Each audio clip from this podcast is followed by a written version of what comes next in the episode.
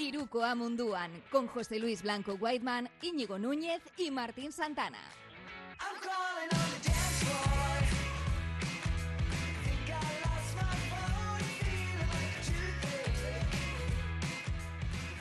¿Y qué tal, Gabón? Buenas noches, bienvenidos. Programa número 13 de Iruko Amunduan, aquí en Twitch, aquí en estos streamings de martes noche, que hacemos, como sabéis, bajo el paraguas de Río Ratia de Radio Popular.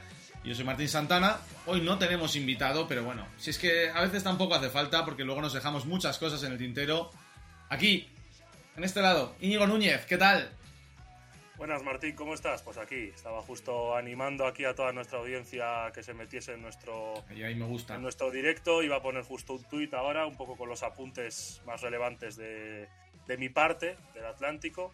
Así que, bueno, pues eh, con muchas ganas de volver y de repasar todo lo que todo lo que hay que repasar, que al final, como tú dices, nos hemos ido dejando cosas y han pasado muchas cosas. Así Claro. que creo que va a ser un programa con bastante contenido el de hoy. Es que no vamos a decir que los últimos programas han sido malos, porque nada más lejos de la realidad, pero nos ponemos a hablar con gente y claro, nos dejamos muchas cosas. Aquí abajo, el hombre que separa los mares, que separa América de Europa. Whiteman, José Luis Blanco, ¿qué tal? ¿Cómo me gustas? Es que uno de mis eh, de, de mis sueños húmedos es eh, presentar un- una velada de boxeo, ¿no? En el rincón eh, bajo, con 100 de- kilos de peso, eh, buscando... Aquí estás un Eh, poco de Moisés, hacer- ¿eh? Estás un poquito de Moisés separando los los extraños. Eh, va, venga, va.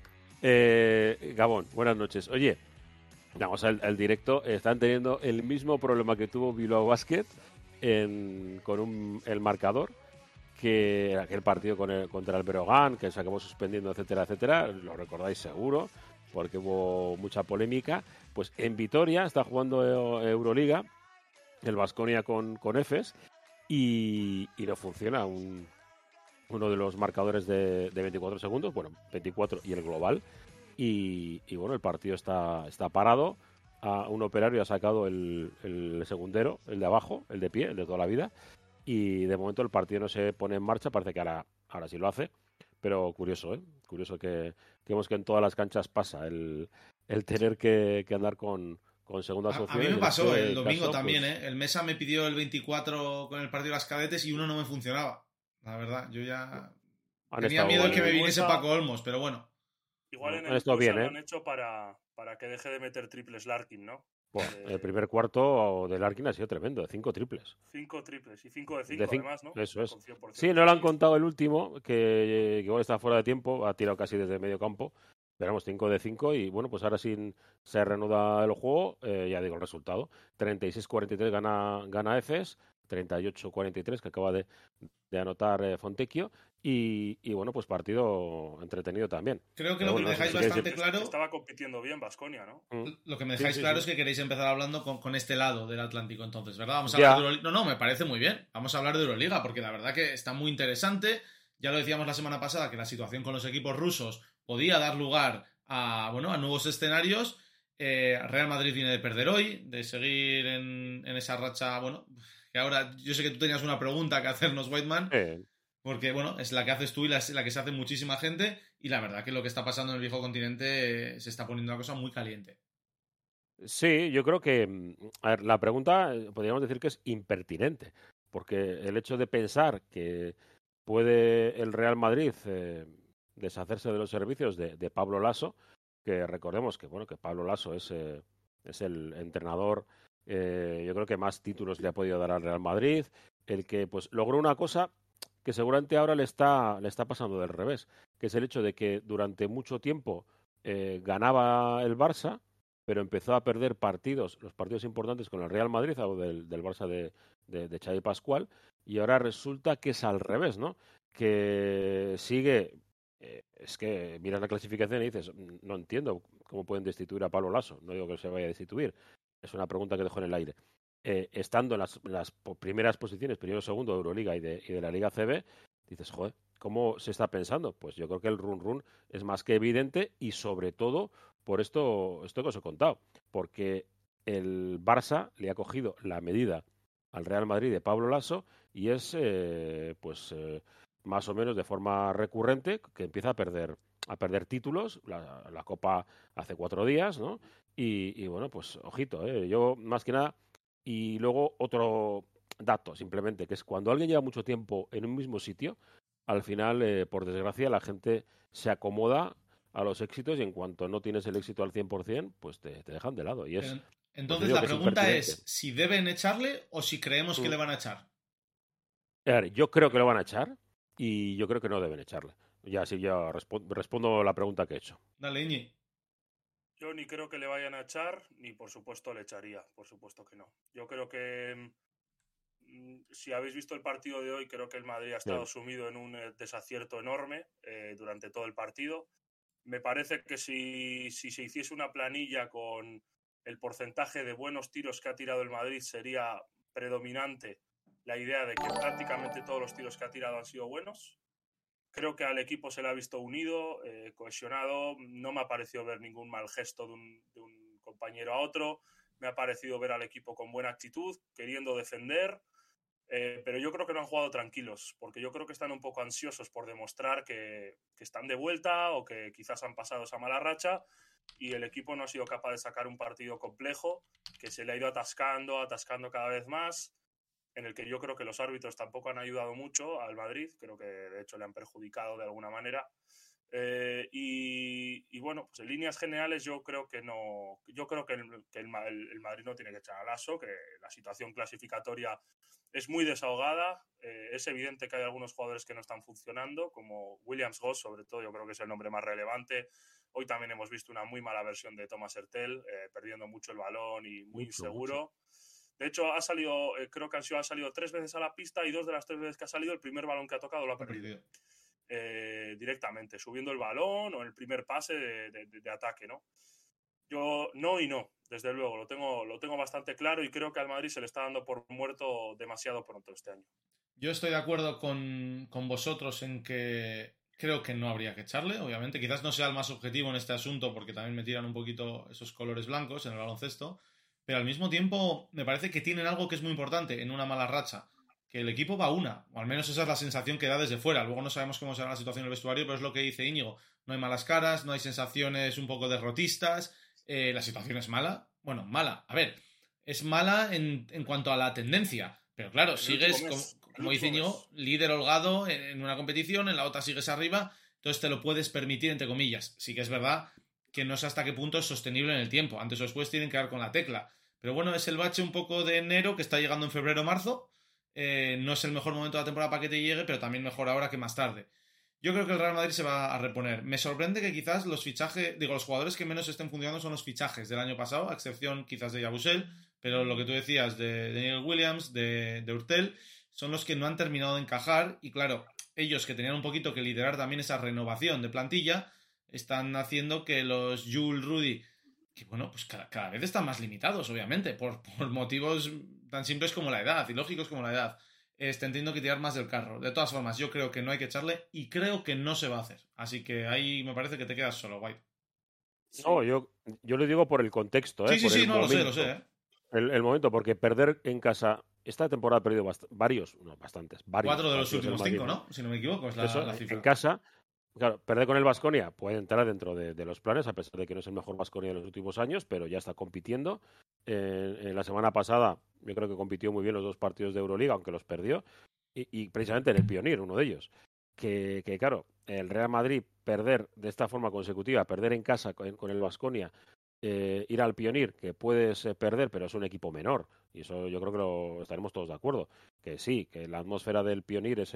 Es algo especial y que el arbitraje, pues bueno, pues les ha dejado meter, meter manos, pero eh, yo creo que Estrella Roja no es precisamente uno de los equipos más duros de, la historia del baloncesto. O sea que en ese sentido tampoco te puedes quejar porque te van a venir equipos de forma similar. Y luego, eh, tener que, que sea Sergi Jul el que casi, no sé si han sido dos triples de forma consecutiva muy cerca, es el que les ha metido en el partido al final, porque perdía por ocho.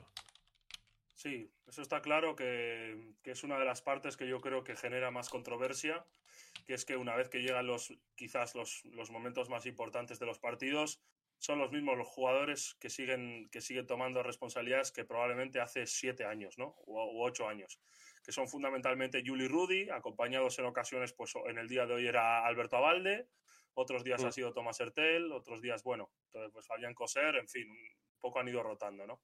Eh, sí, eso es lo que genera más, más, más incertidumbre y más controversia, que estos nuevos que estos jugadores eh, como Williams Goss, Ertel, incluso Adam Hanga, no hayan sido capaces de tomar el relevo en relevancia eh, real, ¿no? Real en el equipo, ¿no? Pero bueno, yo creo que si, si quieren profundizar, pues nuestros espectadores pues tienen el, el Iruko Amundúa que hicimos con Jorge Lordu y de la Copa del Rey, en el que estuvimos hablando de la plantilla del Madrid, desgranándola y hablando de perfiles repetidos y de situaciones concretas, que yo creo que les va a venir bien. Yo en todo caso sigo insistiendo, yo creo que el Madrid no está, no está tan mal, eh, ha perdido con el Barça, eso es verdad, creo que el Barça está en un estado de forma formidable ahora mismo eh, y que le tiene un poquito cogida la medida al Madrid, como en su día sucedió, sucedió al revés. Pero fíjate, le escuchaba a Pesic en una entrevista la semana pasada decir que el Madrid ya no tenía hambre y yo no coincido con esto. Yo no veo a, a Rudy, a Yul, jugadores sin hambre ahora mismo, por mucho que hayan ganado todo. No veo a jugadores como Tavares, que ya llevan varios años en el Madrid sin hambre, para nada. No coincido con esta versión y yo creo, insisto, que, que el Madrid va, va a ser capaz de volver y va a estar peleando por todos los títulos hasta el final. En realidad, la mala racha es un mes, ¿eh? que eh, hasta hace un mes estábamos hablando de que el Madrid estaba muy bien, de que las piezas encajaban, de que ganaba con solidez, y luego que esta racha la han tenido todos los equipos que están arriba en Euroliga. Milán ha perdido también cinco o seis partidos en un mes. CSK, bueno, CSK no, no, ha sido capaz de ser regular en todo el año y ahora ni mucho menos va a serlo, ¿no? En fin, hay un montón de equipos que han tenido estos. EFES está casi para meterse en playoff, el campeón de la Euroliga. Entonces, bueno, yo creo que no es tan grave y creo que lo van a solucionar. Un EFES, por cierto, que, vaya partido, porque además creo que nos querías hablar tú de un jugador, hubo derby turco. Sí, sí, sí, aprovecho, aprovechamos el tema de EFES. Bueno, que EFES está un poquito mejor, pero fíjate, yo he querido destacar del partido de la semana pasada, porque hay situaciones controvertidas también como que es que desde que ha vuelto De Colo, Fenerbahce no ha ganado. Eh, resulta que estábamos hablando de que la baja de De Colo y de Veseli les iba a afectar y probablemente les quitaría las opciones absolutamente de entrar en playoff. Y lo que ha pasado es justamente lo contrario. Es que desde que se han ido ellos, han tenido una racha positiva muy buena, en la que hemos dicho que el equipo estaba muy físico, ganaba, y uno de los principales artífices de esta racha, pues es precisamente el jugador del que estamos viendo, ¿no? Simus Hasser, que es un jugador turco que juega de uno, que es un extraordinario defensor, que tiene un físico exuberante y que fue, pues junto a Marco Gudrich, el principal artífice de la remontada de Fenerbahce. Llegó a ir 20 abajo y se puso con tiro para ganar el partido ante Efes, pero se lo acabó llevando el vigente campeón. ¿eh? eh Michich y Larkin están afinando un poquito más, todavía no están al máximo rendimiento eh, colectivo, pero bueno, Michich, Larkin y Bubuas, sobre todo, pues están dando pasos adelante para, para volver un poquito a ser el equipo del año pasado y ahora que se aproximan los playoffs, volver a ponerse un poquito como tienen que ponerse. Por cierto, Whiteman, que por lo menos en, en mi dazón se ha puesto por delante Vasconia, ¿no? Eh, sí, 53 eh, parcial, si no me corriges. Eso es, sí, sí, parcial de 11-0, que ahora acaba de, de romperlo FS eh, Anadolu Efes, 53-52, quedan 4-23, partido boa, de, de poder a poder. muy chulo. Está compitiendo, ¿eh? no, no, muy bien, muy bien, muy bien. Me da miedo, me da para el Bilbao Basket para dentro de un par de semanas. Eso... Pues sí. está, está, bien Vasconia, es otro de los puntos, ¿eh? Que Vasconia, a pesar de que el otro día, bueno, ha ganado en Madrid, Espagia reforzó la conducta en el partido del Madrid, diciendo que mm. habían jugado los mejores 30 minutos de la temporada. Yo creo que se refiere a segundo, tercer y cuarto cuarto, ¿no? Porque al principio empezó bien el Madrid. Y, bueno, pues parece que hoy está compitiendo mejor, viene de competir bien la semana pasada, como hemos dicho. ¿Cómo lo ves tú, Martín? Yo sobre todo, que hablabas del EFES, de su, de su subida, eh, si os acordáis, en alguno de los primeros programas de diciembre de, de Iruka Munduana hablábamos de cómo puede ser que esta plantilla, que apenas ha cambiado de la que fue campeona hace menos de un año, eh, esté ahora tan abajo. Bueno, ahora ya van séptimos, vamos a ver un poquito la clasificación. Además están con dos partidos menos que el Mónaco, al que ya tienen por debajo, han superado ese 50% de victorias, con un parcial de 10-3 en sus últimos, en, sus encuentros en casa, han hecho un poquito fortín de, jugar ante su público. Y.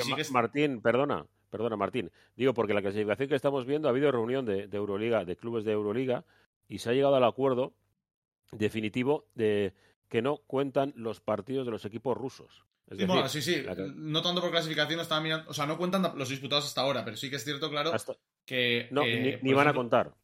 No van a contar eh, nada adelante. Esta clasificación es con los, con los resultados que había habido hasta ahora. Exacto. La que y tiene ya no va a cuenta la haber. Euroliga en su web. eso Por- es. Porque que han la tenido- Euroliga, que es que, que es Mm. que la, Euro- la web de la Euroliga va bastante por detrás de la Sí. realidad.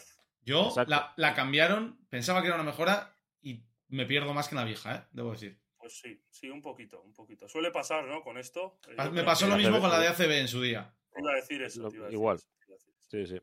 Yo por eso que, que, claro, que, que la clasificación ahora queda un poco extraña. Que, Bastante. que a- entre Es que la vimos hace, cuando, se, cuando se habló de ello por primera vez, hace una semana, eh, vimos una clasificación virtual, pero claro, se han vuelto a jugar partidos desde entonces. Esa misma clasifica- Mm. eh, clasificación ha cambiado.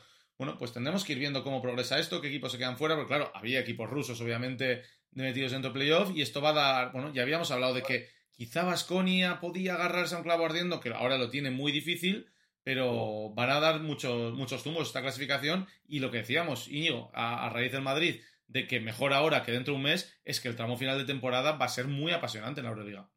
Sí, como siempre, ¿no? Como siempre. también es verdad. Eh, recordar que una de las cosas eh, que han cambiado también es que la Final Four va a ser en Belgrado. Sí. Se va a disputar por primera vez desde no sé cuándo, desde hace no sé cuantísimo tiempo, semifinales en jueves y final el sábado, que es una cosa rara o que no estamos acostumbrados a ver en Euroliga, y que van a ser 19 y 21 de mayo, respectivamente. Y bueno, y poco más, poco más hay que comentar por esa, por esa parte. Bueno, eh, no hemos llegado a hablarlo, pero cómo se han desmembrado los equipos rusos, ¿no? Pues eh, el CSK que prácticamente... Claro, claro, porque al final, bueno, yo creo que esto era una de las cosas que comentamos la semana pasada, que los jugadores rusos, no, no los rusos, perdona, sino los integrantes de los equipos rusos, podían salir muchos. Hoy además cerraba uno de, de los mercados de competiciones europeas a las 6 de la tarde, si no me equivoco. Entonces había muchos equipos pendientes a quién podían coger, ya no solo para este año, para este final de temporada, porque obviamente un jugador que ya había disputado Euroliga con un Chesca, por ejemplo, no podía disputarla con otro equipo, pero sí te interesa ya de cara a retenerla incluso al año que viene. Y porque uno de los nombres que más había sonado y del que ya hablamos la semana pasada era Sengelia. Efectivamente, efectivamente, Martín. Eh, bueno, de CSK se ha marchado Lumberg, se ha marchado Hackett, se ha marchado también Toko Sengelia, se ha marchado Johannes Voigtman. eh, y no sé si me estoy dejando alguno, pero puede ser perfectamente que me esté dejando alguno. El equipo, bueno, y creo que Ke- Kevin Pangos ni ha llegado. No sé si hay. No, no, claro, ha sido ese nombre que había sonado, luego no llegaba, luego sí llegó, no ha terminado de llegar y al final, bueno, pues obviamente no. Lo llegaron a anunciar, pero yo, yo creo que lo llegaron a anunciar, pero claro, físicamente no, no ha llegado, ¿no? Eh, fue una de las consecuencias que hemos hablado. Por otra parte, parece que Milutinov sí que se va a mantener allí, en, en Moscú. Ayer jugó, antes de ayer jugó VTB. Eh, en Kazán prácticamente siguen todos eh, los jugadores. Pues Hezon ya y todos los jugadores relevantes parece que continúan en el Unix Kazán y en Zenit también ha, ha habido varias bajas, entre ellas o por lo menos lo que se comentó es que Xavi Pascual tampoco parecía que iba a continuar en el, en el equipo pero- y que se había marchado de allí. Pero es que Mm, eh, pero debe estar en ahora todavía. mismo una cortina de humo un poquito complicada para poder leer qué es lo que está sucediendo, ¿no? Lo que sí parece que es verdad es que Shabazz Napier, que estaba muy cerca de reaparecer, o quizás incluso había rea- reaparecido, no me acuerdo muy bien, Sí, se ha marchado de Zenit, definitivamente.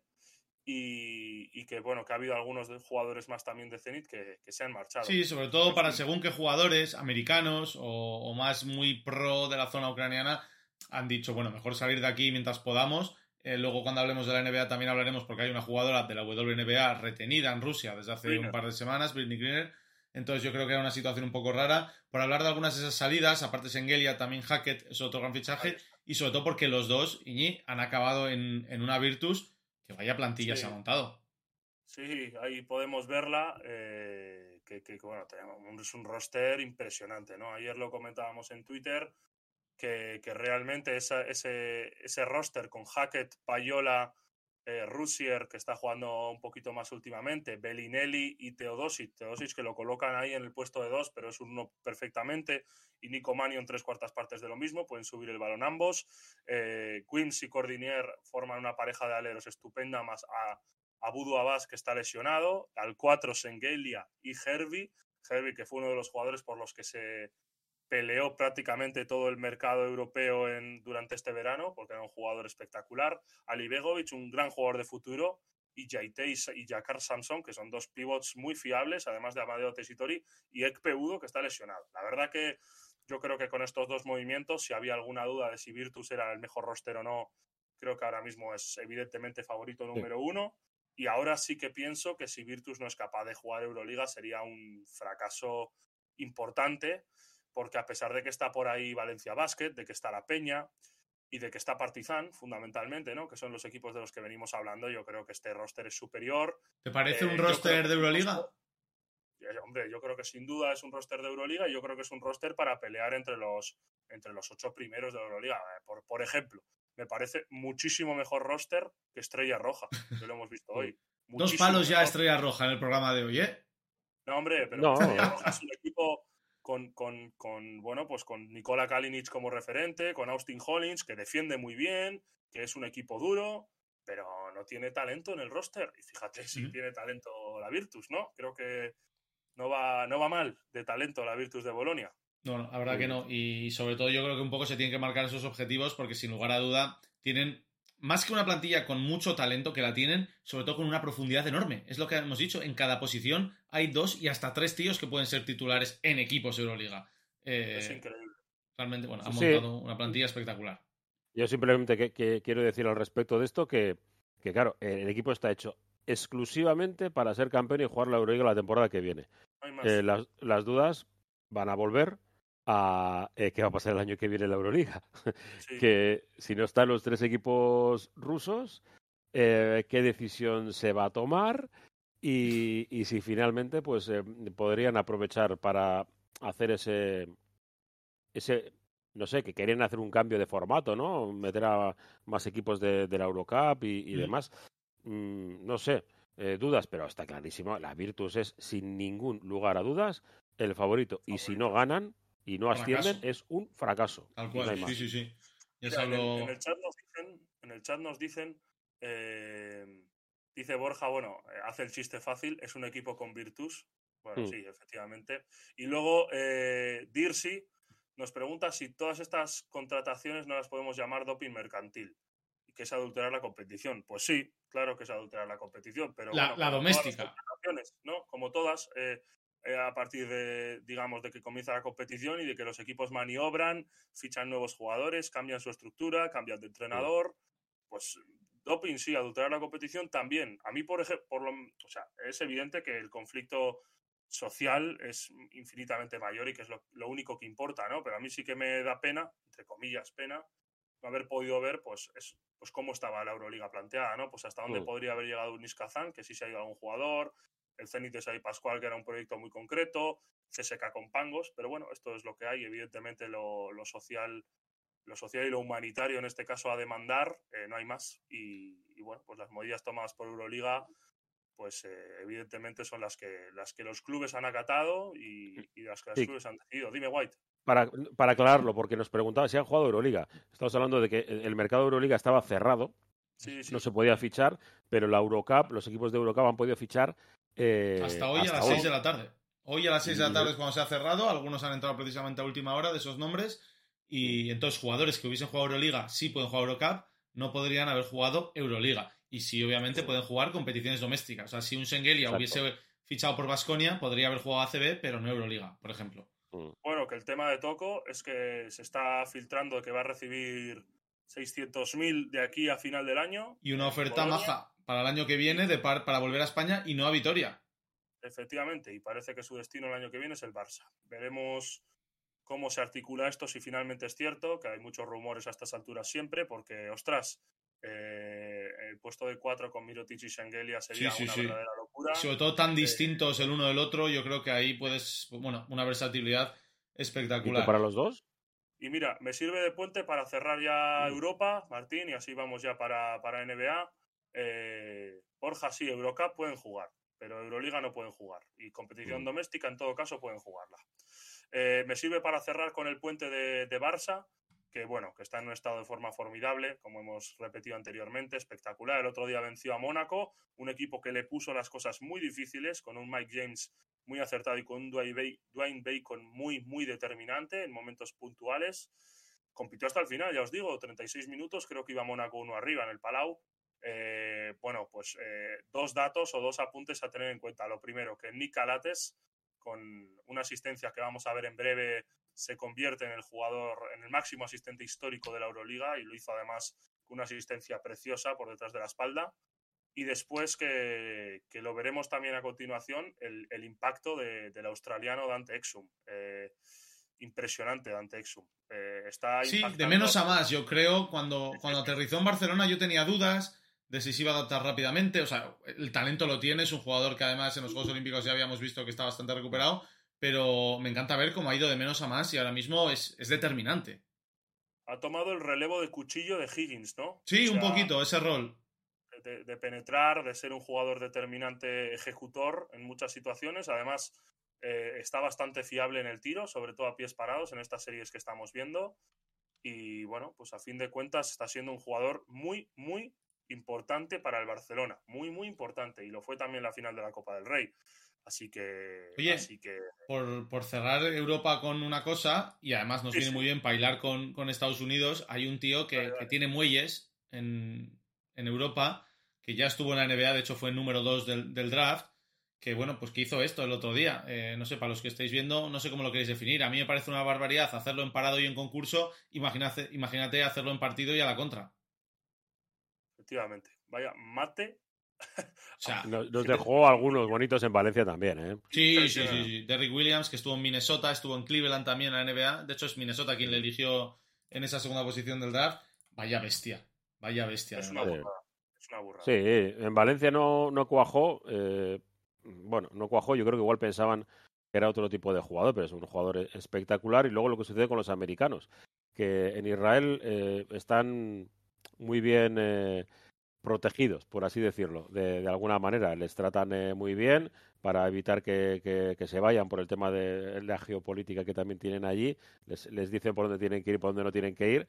Y bueno, pues él está encantado. Hay una comunidad norteamericana muy grande en, Tel Aviv y, y es un jugador espectacular. Mm, seguramente no, eh, no súper fiable, ¿no? sobre todo en el lanzamiento un poco de media y larga distancia, pero es un jugador fantástico. Eh, por cierto, que ha ganado el, el Barça en Liga al Fuenlabrada. Vaya. Eh, Eso es, para dar el dato. eso es victoria del, del Barça que le viene bien a Bilbao Basket mm, y a todos los equipos que están pensando en, en- Buah. en salvarse en ACB, ¿no? Y Martín, te doy dos apuntes de ACB y vamos a NBA o Cuéntame, cuéntame. Nada, bueno, yo creo que para eh, Burgos, que bueno, que ya va reaccionando un poquito más, ¿no? Ya lo habíamos hablado, ganó eh, contra el Betis en Sevilla, partido muy relevante para la salvación. Ya la se ha igualado en ese último puesto de la clasificación al Betis con seis victorias. Zaragoza que no reacciona, eh, ocho, con ocho victorias están los de Jaume Ponsarnau, pero llevan una racha de, de derrotas y de muy malas sensaciones que, bueno, pues está haciendo que, que- que haya preguntas sobre la idoneidad de Jaume Ponsarnau en el banquillo de Zaragoza y que, bueno, y que además teman por no salvarse, ¿no? El partido del otro día se enfrentaron Zaragoza y Porfi Fisac y Fisac para meterle un poquito de, de- de picante al partido dijo que está seguro de que va a volver a entrar en Zaragoza pronto. Sí. Sí, sí, así, directamente. Eh, que, que parece que no le sentó muy bien a Ponsarnau por lo que por cómo reaccionó en rueda de prensa. Después que Obradoiro ha decidido juntar una pareja de hermanos, llega el, el hermano de Scrap, también al 2-3 para reforzar un poquito el perímetro de Obradoiro. Yo creo que lo, lo que necesitaban era más un base, pero bueno, veremos cómo Moncho alinea esas piezas, ¿no? Scrap es más un 2-3. Esto me lo ha contado Gorka Seco, ¿eh? nuestro amigo Gorka Seco, Mm. que es un fiel seguidor de este jugador y que me había dicho y de que Parra. Y de Joel Parra. Scrap sí. era muy bueno, sí. de Parra. no, no se le puede nombrar esta semana. Hay- tiene que pasar menos siete días para que prescriba lo que hizo Mirivilla. Sí, total, total. Y por último, Valencia Basket, que le ganó al Barcelona. Y yo incidir e insistir en que yo creo que Valencia Basket va a ser el tercer equipo más sólido de la CB. Estoy muy convencido. Yo creo tengo gran confianza en Peñarroya. Y creo que además, según vaya cogiendo ritmo Víctor Claver, vamos a ver a un Valencia Mm. aún mejor cada vez, porque a nivel defensivo Claver es impresionante. El Sí. otro día hay varios detalles eh, contra el Barça que, en fin, son de, de superclase, de superclase. Bueno, pues vamos a dar el salto al otro lado. Hay cosas buenas y cosas malas. No sé con qué queréis que empiece hoy. Me voy a empezar con cosas eh, más, más que buenas, bonitas. Este señor que ayer empató a Don Nelson como el entrenador con más victorias de la historia en temporada regular, Greg Popovich, eh, le podrá superar si, si gana a Toronto Raptors esta noche o mañana a la noche. Esta noche, juraría. Ya me estoy liando hasta yo. Eh, bueno, pues hace consiguió 1500 sumando playoffs hace apenas un mes, el máximo de la historia, y ahora ya está en este punto. Un tío que ha pasado prácticamente toda su carrera como entrenador en San Antonio. Los Spurs, que lejos de estar compitiendo por todo como estaban hace unos años, siguen en esa pequeña reconstrucción, pero aún así no dejan de luchar. Y bueno, el oeste se ha apretado muchísimo. Sí que estamos viendo ahí los Pelicans también que se han puesto un poquito las pilas. Ahora está bajando prestaciones Warriors sin Draymond Green. Así que creo. Y bueno, los Lakers, que los Lakers siempre. Así que creo que vamos a tener una pelea por el play-in muy interesante en el oeste, White. Eh, y claro, eh, siendo siempre resolutivo el amigo este, ¿no? El, el que sale en la película de, de, los dibujos animados. Si es que si, si no está si no está LeBron, parece que, que en Los Ángeles eh, no hay equipo.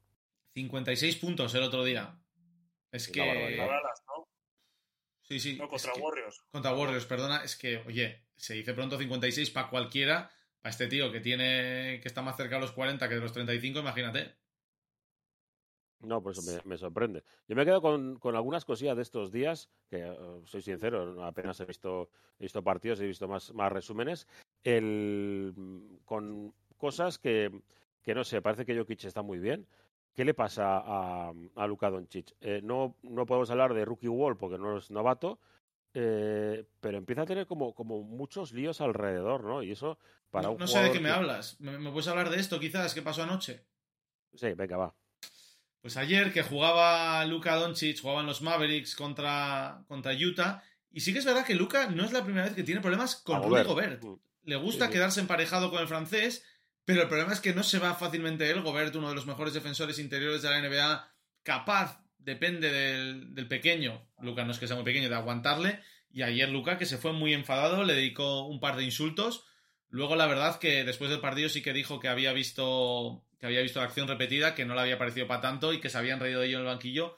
Pero bueno, ha hecho un gran mes, ha sido nombrado jugador del mes en, el, en la conferencia oeste en el mes de febrero.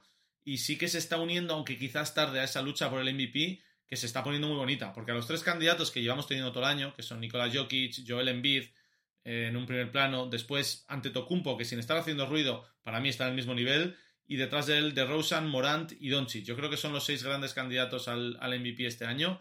Lo de Jokic, que es lo que tú comentabas, Whiteman está siendo absolutamente bárbaro. O sea, no tiene ningún tipo de sentido lo que está haciendo, lo que está haciendo Nikola Jokic. Yo, mira, por poneros un ejemplo, ayer daba este pase desde banda, que, que, parece ya una chorrada, pero así los da todas las noches. En las dos últimas noches lleva, aquí, aquí tenemos esa canasta, lleva 76 puntos, más de 40 rebotes y más de 30 asistencias, me parece. Una barbaridad. Eh, para mí, a día de hoy, el, el, MVP de esta temporada. Y mira que los Sixers lo están haciendo muy bien, ¿eh? Con, con Embiid. Y de hecho, mirar estas estadísticas, a ver, a ver qué os parecen sobre, sobre. Bueno, a ver si conseguís verlo bien. Sobre un poquito los tres grandes candidatos al MVP y lo que pueden conseguir. Eh, yo creo que Jokic sale ganando en la mayoría y se nota bastante. Digo que mmm, decían que la carrera por el MVP incluso excluían ya ante Anteto, ¿no? Eh, Pero es que no deberían, porque está, está, siendo el máximo anotador de la temporada, el jugador con el PER, que es este, esta estadística de valoración avanzada que utilizan en la NBA, más alto de toda la historia, y los Bucks van bien. Entonces, claro, no puedes excluir a nadie. No sé, yo creo que Jokic está, bueno, iba a decir está comenzando a dominar el juego todavía y aún más. Sí, ¿no? eso eh, es más, más. Yo creo que el hecho de, de, todavía tener que aglomerar más balón, bueno, lo hemos tenido que, lo hemos, lo hemos hablado, también lo hablamos en su día con Ander y Susquiza, el hecho de, de que el uso de, de, Jokic haya aumentado su, exponencialmente eh, con respecto al año pasado y él tener que tomar más decisiones, pues está dejándonos ver lo buenísimo que es y todo lo que está cada vez acertando más en dominar el juego, en decisiones tácticas. Eh, bueno, su habilidad del pase es indiscutible. No, no hay muchos más adjetivos que incluir. Yo lo que sí que os iba a decir es que creo que eh, ahora mismo y en este momento el mejor es Luka Doncic, porque creo que ha llegado, quizás el año pasado eh, trató de sumarse a esa, a esa, lucha, a esa carrera por el MVP, creo que no llegó. Llegó tarde. Eh, estuvo a, apretando todo el año, eh, apretando todo el año, jugando grandes partidos, haciendo exhibiciones quizás en los primeros meses de la temporada y creo que este año su plan ha cambiado y creo que se ha centrado en llegar un poquito más fresco, un poquito mejor a estos momentos relevantes de la temporada. Yo el año pasado le vi un poco más frito en, mm. en playoff y creo que este año vamos a ver a otro Luka Doncic y, y, creo que va a demostrar que a día de hoy quizás no haya nadie mejor que él.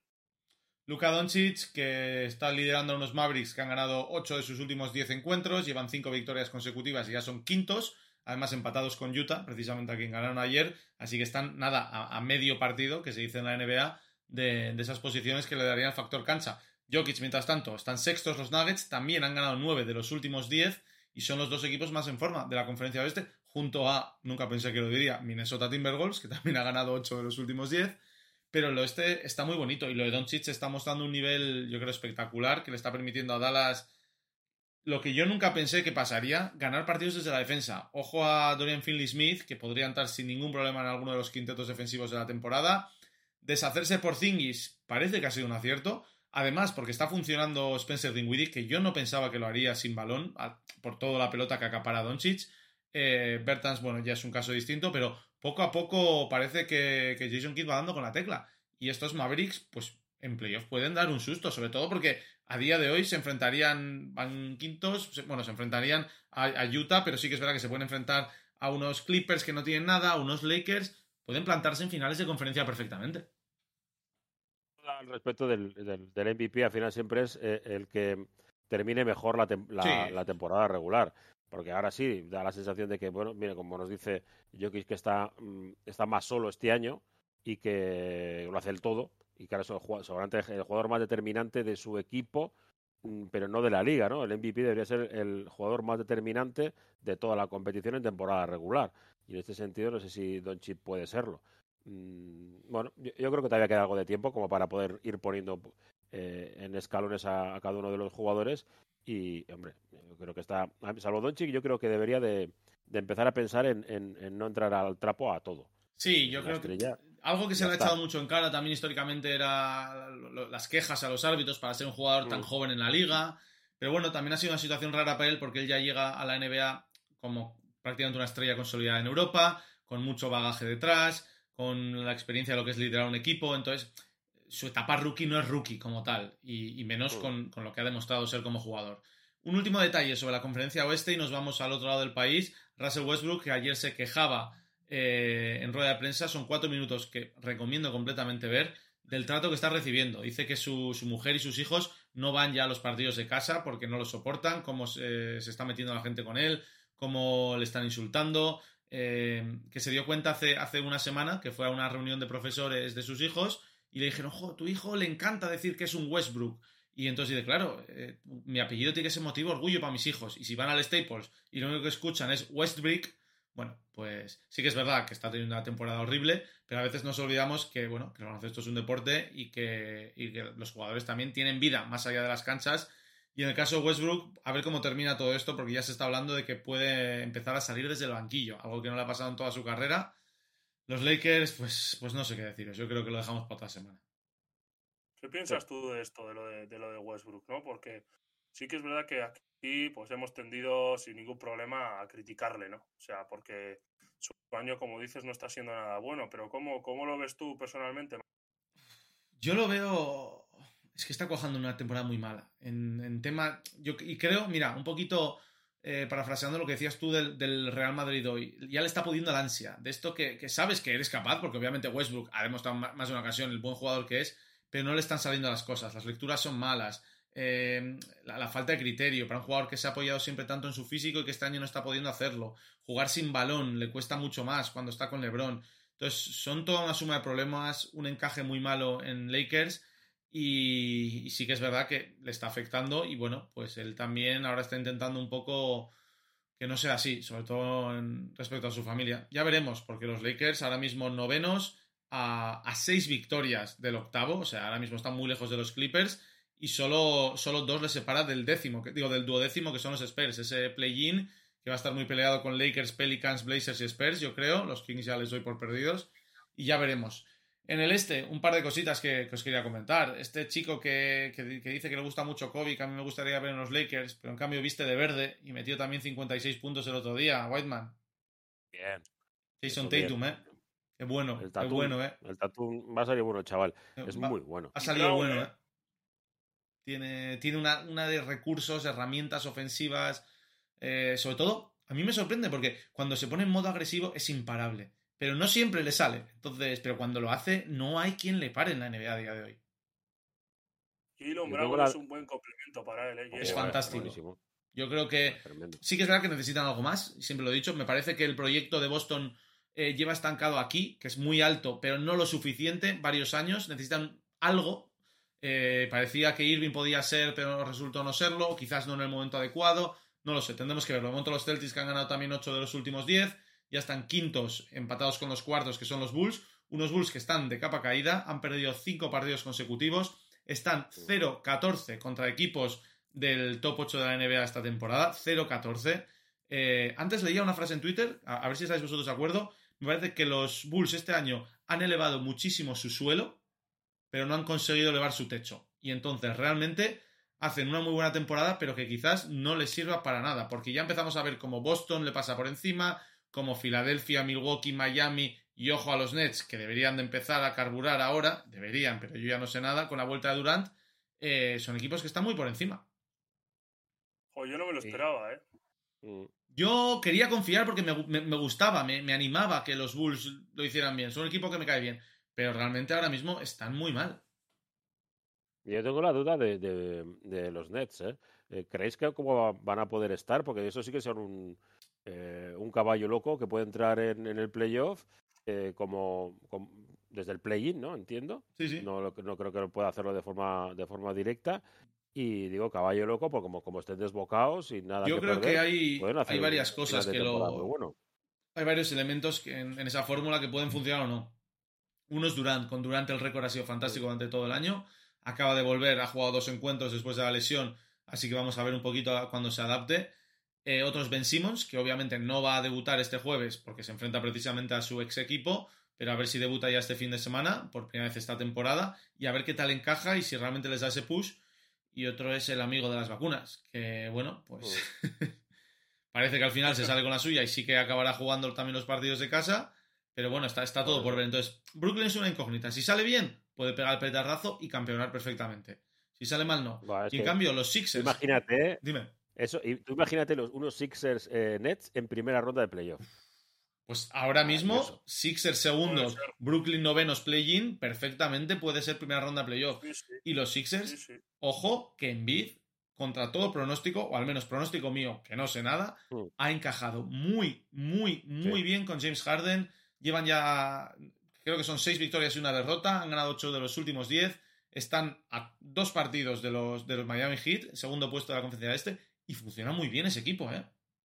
La amenaza en el bloque directo es inmensa, ¿no? Yo Eh, no, es- no. Es que no habíamos visto a un Joel Embiid continuador en la NBA. Entonces no sabíamos si era capaz o no era capaz de ello. Y joder, si lo es. Y ya, y ha Sí, enseñado que es, ¿no? Eh, yo creo que él también tendría ganas de tener un compañero a su lado Sí. con esa tremenda capacidad ofensiva. Yo creo que Embiid es un jugador que ha demostrado en muchas ocasiones que él es muy pro competitivo eh, y que además yo creo que no tiene problema en, bueno, pues quizás tener un, un pelín menor uso de- de- del equipo eh, en virtud de que el colectivo crezca, ¿no? Yo creo que él ha recibido con los brazos abiertos a Harden eh, y parece que mezclan muy bien, que se entienden, son dos jugadores con un IQ extraordinario.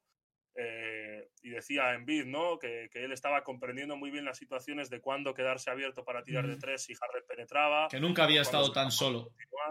Eso es, nunca había estado tan solo. Eso, Tyrese Maxi, eso es. uno de los jugadores que también está sacando muchísimo partido de la llegada de Harden, haciendo bueno, números de carrera. Este tío que realmente eh, se le conoció porque Filadelfia jugó un partido sin ninguno de sus 10 jugadores habituales la temporada pasada y de repente metió 39 puntos, pero es de estos jugadores que luego no les vuelves a ver, pues mira, se ha convertido en el base titular de estos Sixers, sin Ben Simmons, sin Seth Curry y, y está funcionando muy bien.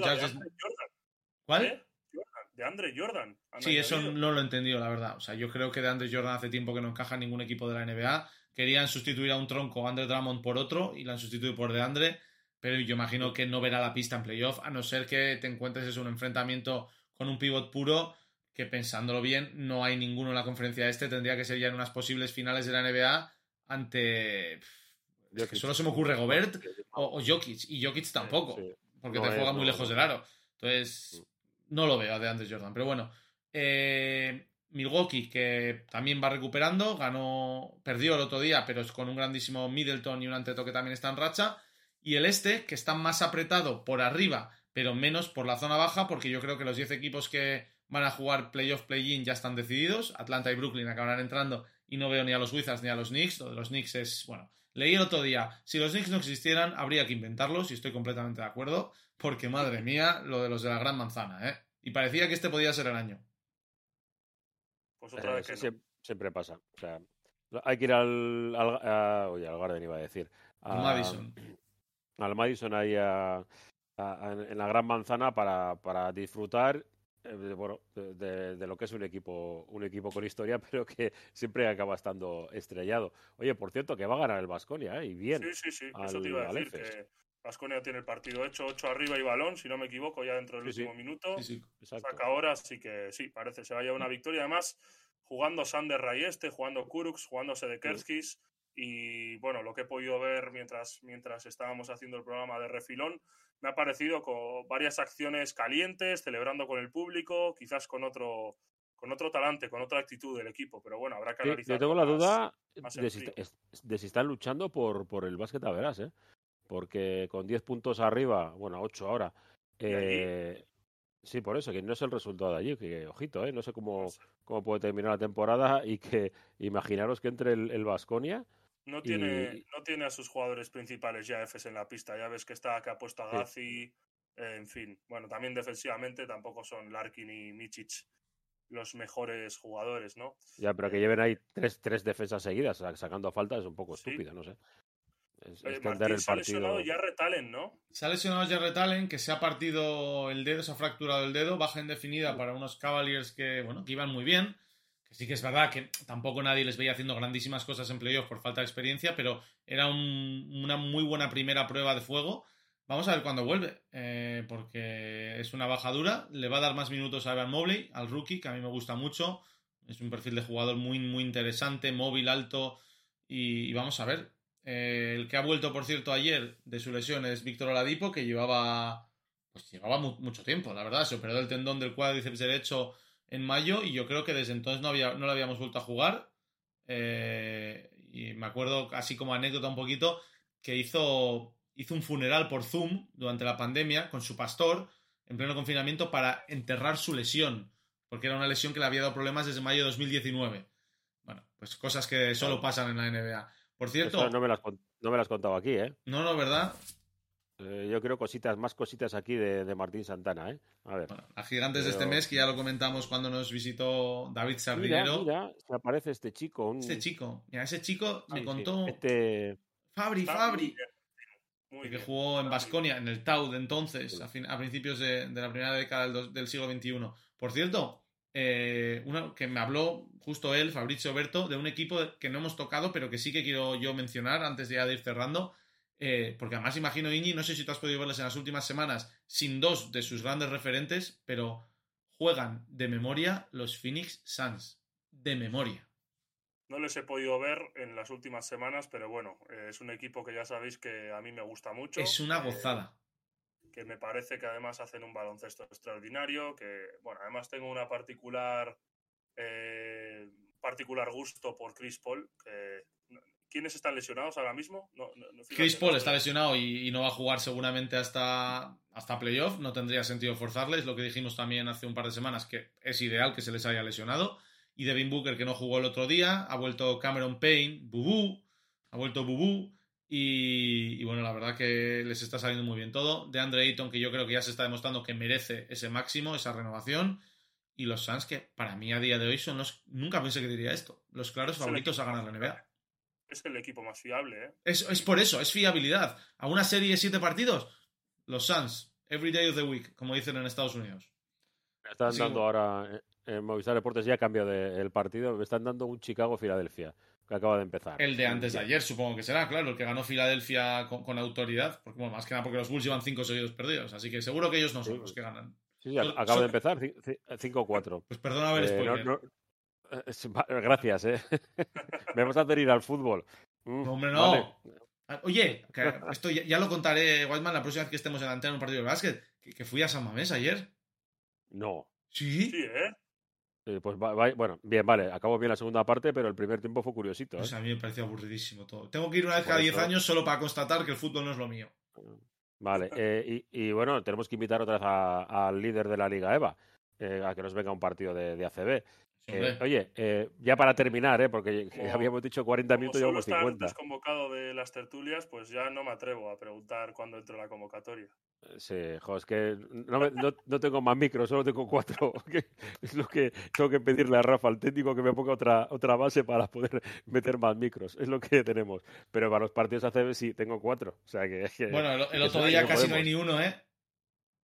Eh, sí, exacto. Que eh, Íñigo, eh, ¿algún, eh, ¿algún partido podréis hacer de que no tener que remontar como 15 puntos en 3 minutos y otras cosas? No o tiene os pierde la gracia. ya- os viene bien?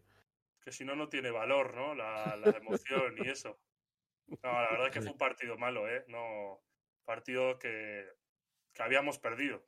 Iñi, Pero- escucha, como Dime. esto es Iruko a Munduan y no hay nada más Munduan que hablar de lo nuestro de casa, vamos a cerrar con la pregunta de Dirsi que dice, pregunta local, ¿el objetivo de Santurchi es LED Plata o seguir en EVA aunque suban? Ah, No vamos a jugar nosotros la fase de ascenso para seguir en EVA, aunque subamos, ¿no? Bueno. Así me gusta, ¿ves? Así sí, así se puede terminar un programa y ya está. Pues chicos, Claro sí. lo vamos a dejar aquí, a ver si la semana que viene a quién nos sacamos de la chistera, a quién traemos de invitado aquí a Iruko Sí. Munduan. Eh, bueno, yo tengo ya un par, un par en la cabeza, ¿eh? que, que pueden aportar puntos de vista interesantes. Ahora que vamos a entrar, como decimos, en esos tramos finales de la temporada, tanto de NBA como de Euroliga, las cosas se van a poner bonitas. Vamos a ver cómo siguen las cosas. Íñigo Núñez, un placer como siempre. Es que ricasco, nos vemos la semana que viene. Whiteman, más de lo mismo, nos escuchamos. Chao, chao. Borja, que se autoinvita al, al próximo programa, un histórico del deporte base, así que le mandamos otro saludo a él, a Borja. Martín. Santana que se despide y nos vemos la semana que viene. ¡Agur!